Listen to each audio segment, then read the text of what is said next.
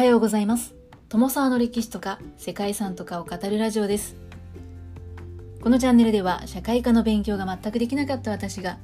歴史や世界遺産について興味のあるとこだけゆるく自由に語っています。本日ご紹介する世界遺産はデロス島です。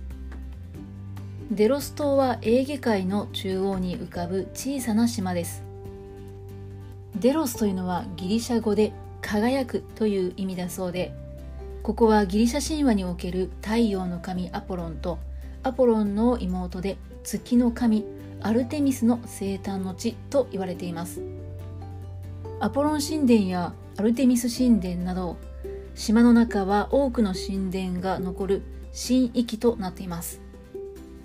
またかつての住宅遺跡やデロス島を象徴するライオンの像が並ぶ聖なる道など島中が遺跡であふれます。デロス島には紀元前1000年頃にイオニア人が住み始めたと考えられていてイオニア人の宗教活動の中心地として発展しました。またデロス島はペルシャ戦争の際に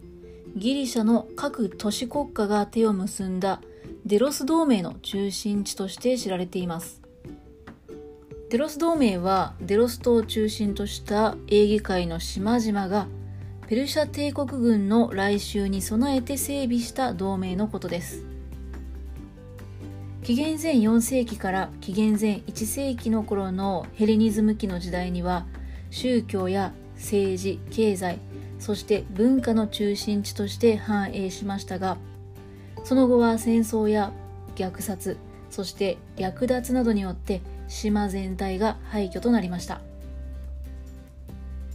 長い年月の間このデロス島は忘れられた存在でしたが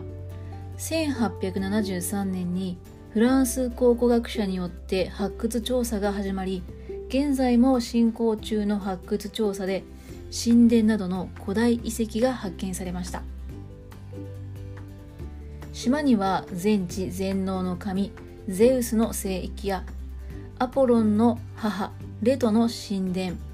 古代劇場やドルフィンの家と呼ばれるイルカのモザイク画が残された家などギリシャ神話にまつわる遺跡が多く残されています。そんなデロス島は現在は無人島で日中のみ観光客が訪れる場所となっています。ということで本日はかつてアポロン信仰の地として信仰を集めた聖地でありデロス同盟の中心地でもあるギリシャのデロス島をご紹介したいと思います。この番組はコーヒー沼で泥遊びパーソナリティ翔平さんを応援しています。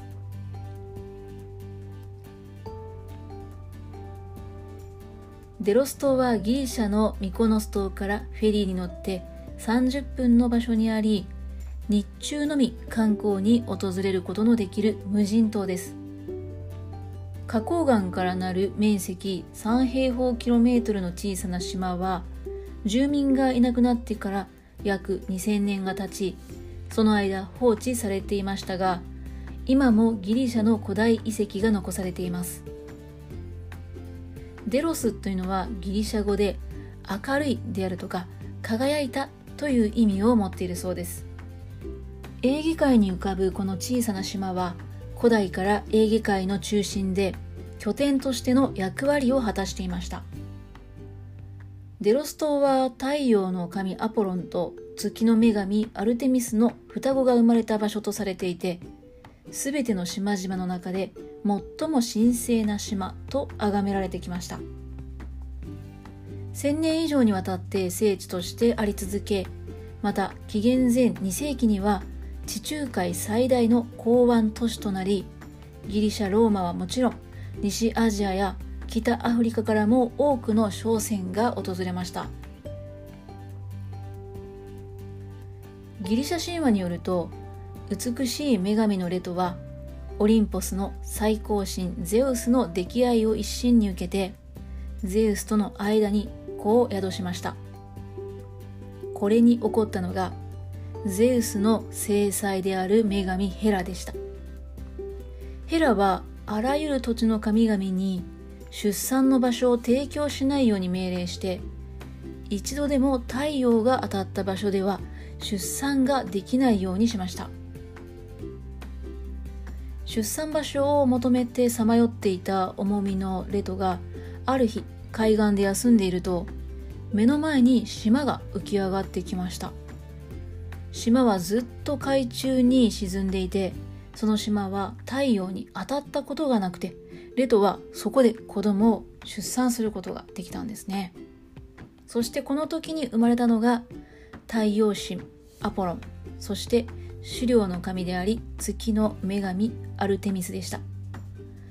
そしてこの島はデロス島と名付けられました。実はこの島はレトの妹であるアステリアが姿を変えたものだったそうです。アステリアはかつてゼウスの誘惑を拒絶したことでゼウスに追い詰められて彼女は海に飛び込んで岩となりました。アステリアは海中をさまよっていたんですけれどもレトの苦しみを知って出産場所を提供するために姿を現したということだそうです。はい、まあ、ゼウスは非常に濃い大きい神様だったそうですけれどもいろんな意味で全ての元凶がゼウスにあるっていうことだけはなんとなくわかる気がします。さてそんな神話のもとデロス島には太陽の神アポロンとその双子で月の神であるアルテミスの誕生の地としての神話が残りました。デロス島には紀元前2000年頃にはすでに人が住んでいて紀元前9世紀頃にはアポロンの聖域が設置されてアポロン神殿が建設されていたと考えられています。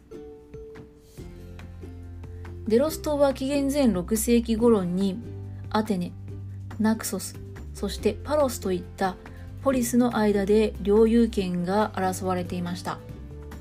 ポリスといったのは当時の都市国家というふうに捉えていただければ良いと思います。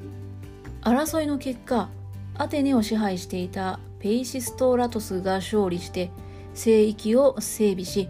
周辺から墓や遺骨を取り去ってしまったそうです。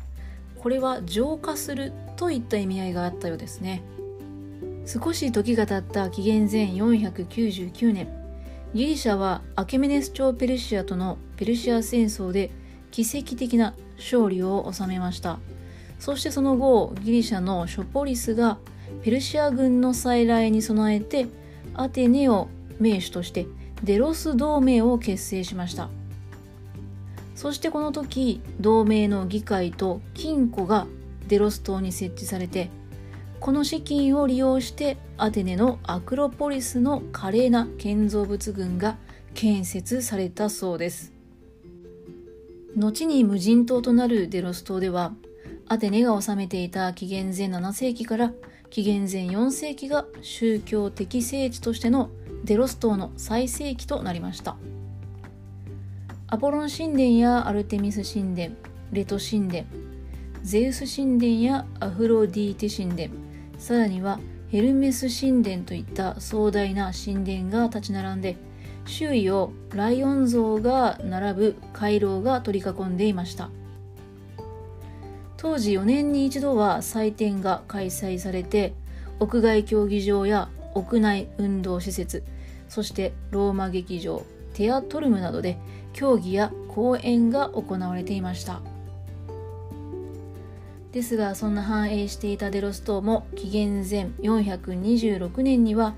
デルフィの信託つまりはアポロンのお告げによって島全域の浄化が進められて島での出産や島での死自体も禁じられるようになったそうです。でさらには紀元前422年には住人の居住が禁止されてしまいました。アテネによって住民は強制的にアナトリア半島のアドラティオに連れ去られたそうです。そして時系列自体は少し前後するんですけれどもデロス同盟とペロポネソス同盟が争った紀元前431年から紀元前404年のペロポネソス戦争でペロポネソス同盟が勝利を収めるとアテネの勢力は大きく衰えていって紀元前314年にアンティゴノス朝マケドニアの王アンティゴノス2世がデロス島を占領しそして島をアテネの支配から解放しました。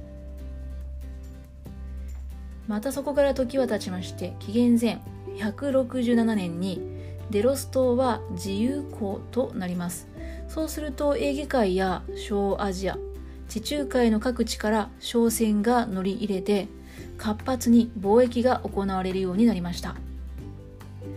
そしてその頃大商人や貴族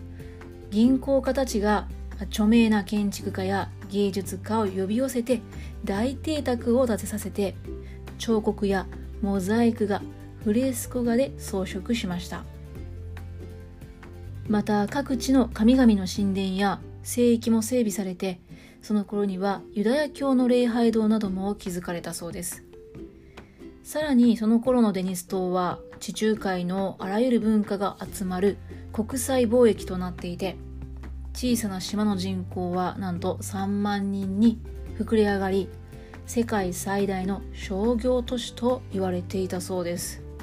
はいこんな歴史があったんだなということなんですけれども紀元前88年にローマと敵対していた